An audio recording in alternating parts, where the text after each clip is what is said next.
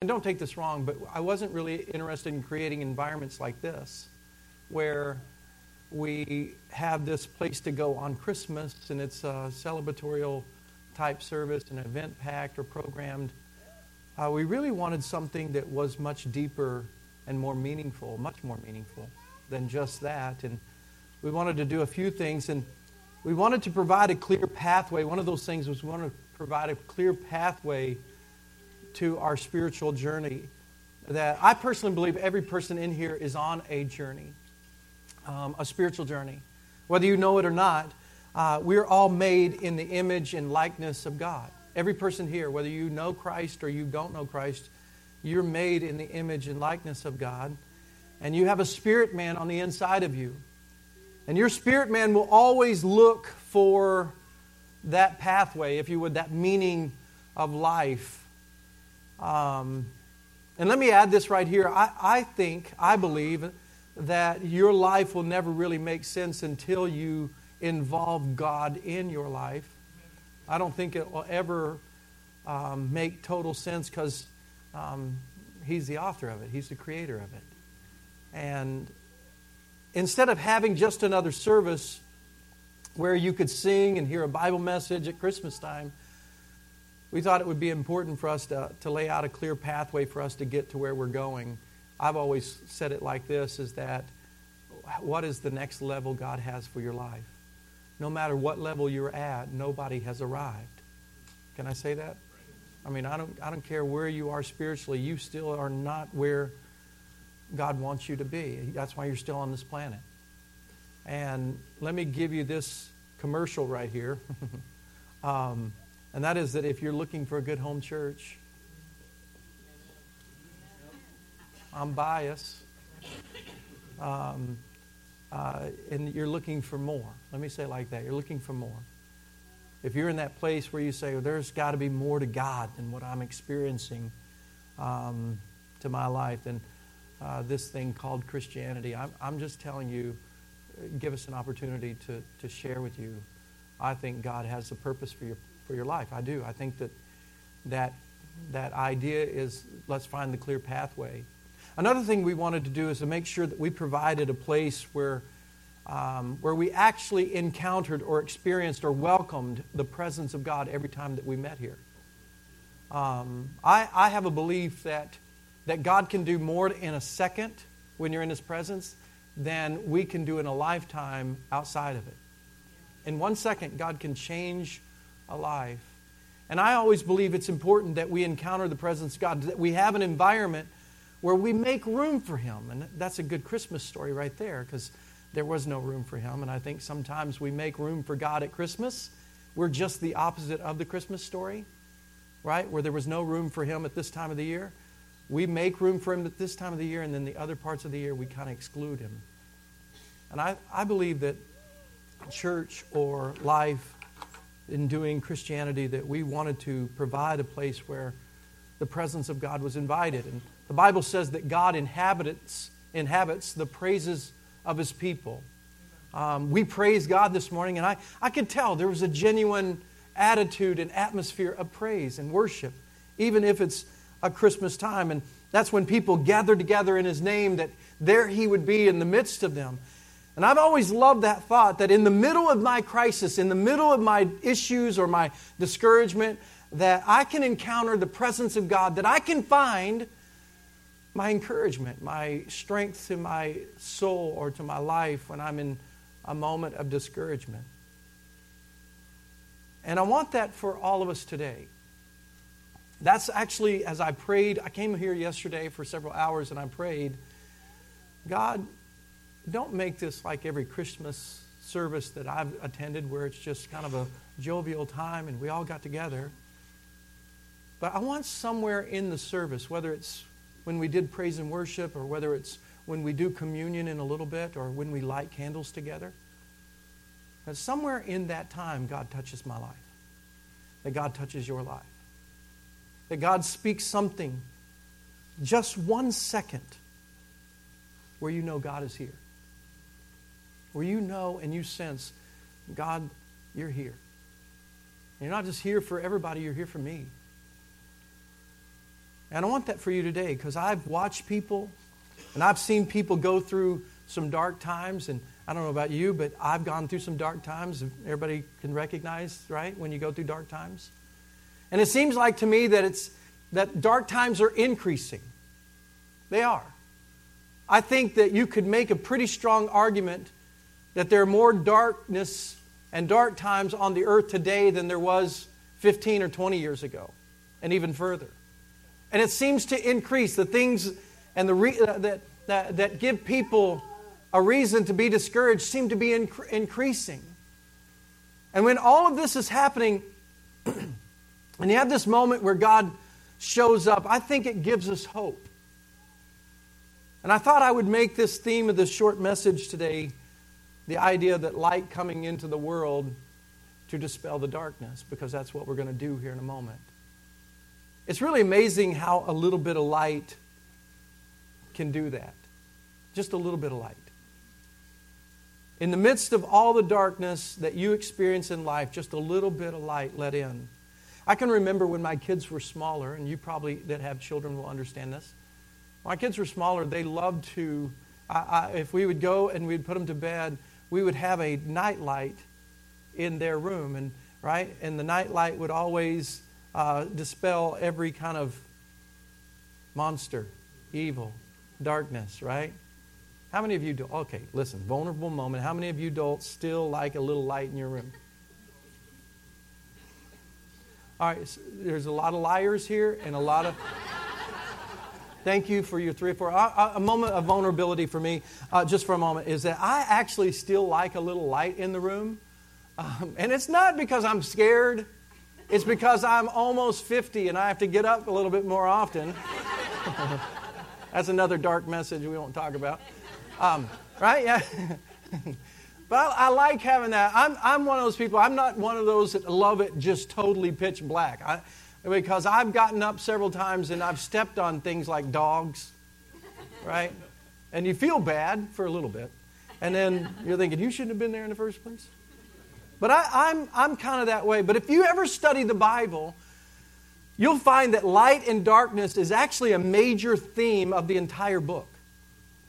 It is. It's, an, it's a major theme. And one of the things I learned in Bible college and seminary was that there are 10 things, I won't go through 10 things today, 10 things that you do when you're studying Scripture. And one of them, the first one, the main thing is, is that you, if you want to know the tr- purest, uh, the most wholesome meaning of any word, if you do a, a systematic study on a, on a word, if you want to know the purest meaning of that word, then you go find the first mention, what they call the, the, the, the, the idea of first mention. You find the first mention in Scripture, and that will give you the purest meaning. And so today I, uh, I, I want to do that. I want to take a word that the Bible talks about over and over, and I want to give you the purest teaching on it I can. And the very first words of the Bible talk about this word. Actually, it was the very first words out of God's mouth. In Genesis, the beginning, it says this In the beginning, God created the heavens and the earth. Now, the earth was formless and empty darkness actually reigned. It was over the surface of the deep, and the Spirit of God was hovering, or the breath of God was hovering over the waters. That word is pneuma. It says, And God said, Let there be, everybody know this? Light. Let there be light. And there was light upon the earth. Let me stop there and say that what motivated God was darkness. Darkness was the motivation of God, meaning darkness caused him to take action. In his very first words, he says, You know what? I don't like the darkness. I'm motivated by that. Let there be light. And you may be saying, Well, Pastor, you're taking that way too far because really what he was talking about there is the sun. He was just creating the sun. And I've heard that argument, and you would have a pretty good argument if, there's a big but coming here, it didn't continue, if it didn't continue throughout the entire book, that light and darkness continued to wrestle with each other throughout the entire Bible. And even Jesus said uh, about his own life in John chapter 12, he says, I have come. His motivation, the reason you have Christmas, right? I have come. The reason you have Christmas is I've come as a light to shine in the dark world. So that all you put so that all who put their trust in me will no longer remain in the darkness. Meaning the reason for this season is because I was motivated by darkness to do something. And I saw on the earth, and I, I didn't come just to be a story, a holiday, a holiday to celebrate. I came to give light. And that's why we celebrate Christmas. In the darkest season, okay, some of you don't know this, and this came as a revelation I was sharing with my wife. Actually, if you study this out, and I know I'm going to about blow your theology out of the water here. If you study this out, that Jesus was actually not born in December, right? Uh, you go study it. I'm not going to tell you when he was, but you, I know you're like, what? you crushed me. Okay, uh, what happened was the Jewish calendar moved it. And they decided that in the darkest days, right, we call December 21st is the winter solstice, right? That is actually the longest night and the shortest day, all right? and they moved it to the darkest moments. There was actually pagan celebrations being done at the end of the year. And they placed this great thing in this moment because they believed that it was the light that came into the world to dispel the darkness of the world. And it's there to remind us that of what Christmas is all about, that Jesus saw the darkness of our lives and he wanted to come bring some light. Just a little bit of light.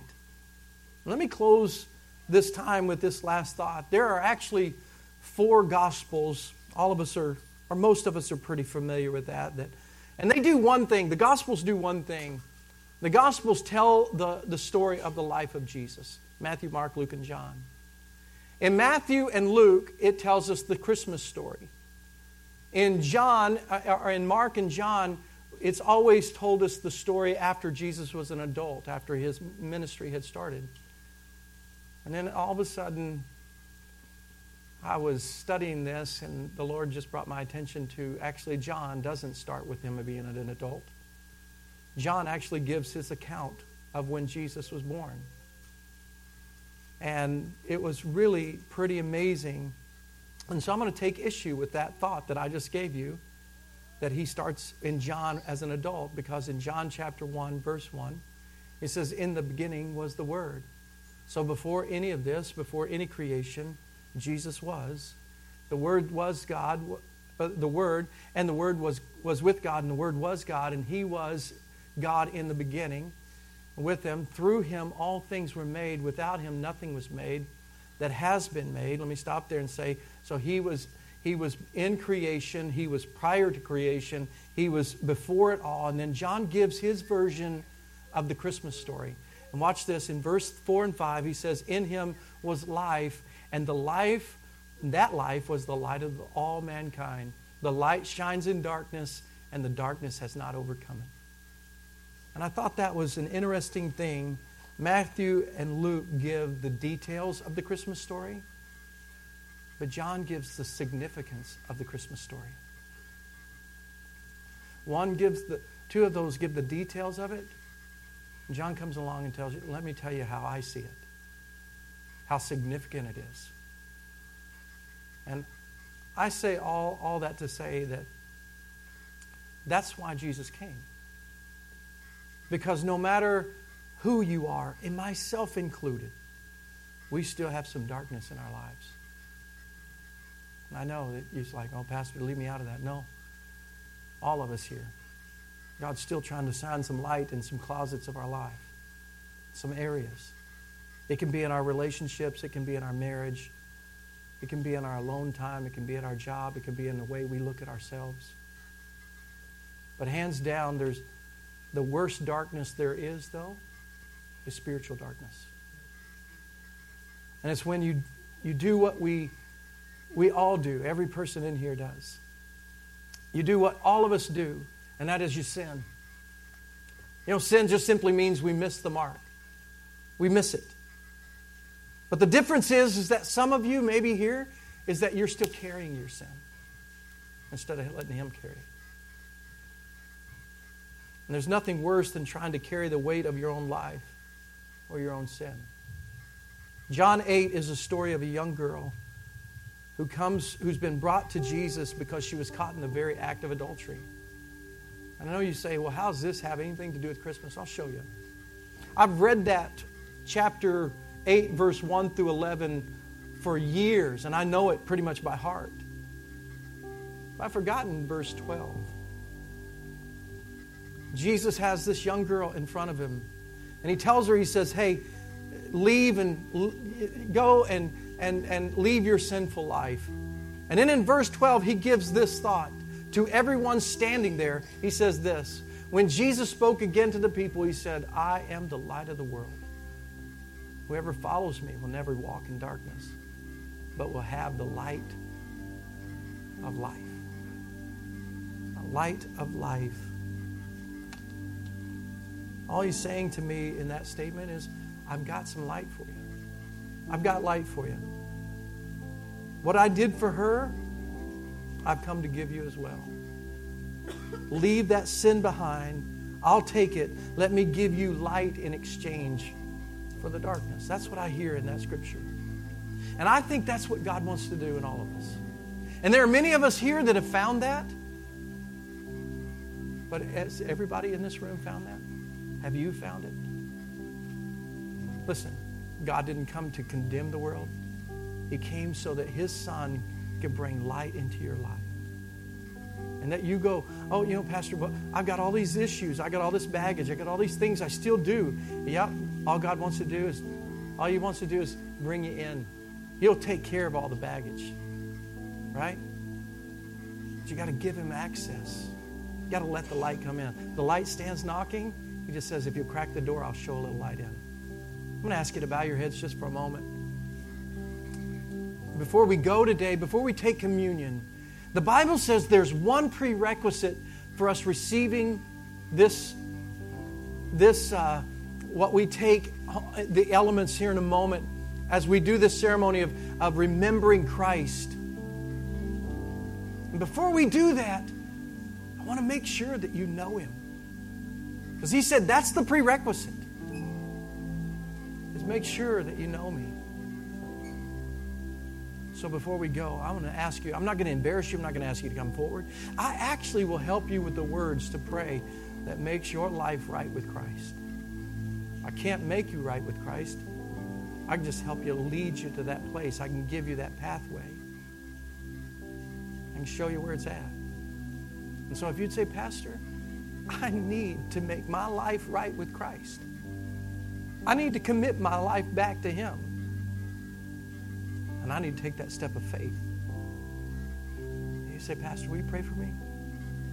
Here's your step of faith. I want you to slip your hand up, it right back down just that quickly. Anybody in this room say, Pastor, that's me. Thank you. Thank you. Thank you. Anybody else say, that's me, Pastor. I'm just going to make this a time where I'm praying God does something good in my life. I'm committing my life back to Him. Maybe you do know Him, but you're drifted away. And you say, Pastor, I want to recommit my walk with God. That's you. I'd say, Pastor, pray for me. Anybody at all? Father, thank you. Thank you. I see your hand. Father, I thank you today for every life that is here. Pray, open our hearts to receive from you. If you raised your hand, I want you just to pray this prayer. Just say, Jesus, come into my life. Right where I am today, I receive you. I give you my sin. I repent of that and I walk away from it. I want to live for you. I believe you are my Lord, my Savior. And I confess you today before my Father as being the one who changed my life, my Lord my Savior, my King. The gift given to me today of your salvation. Thank you. Thank you. I commit my life to you. In Jesus' name.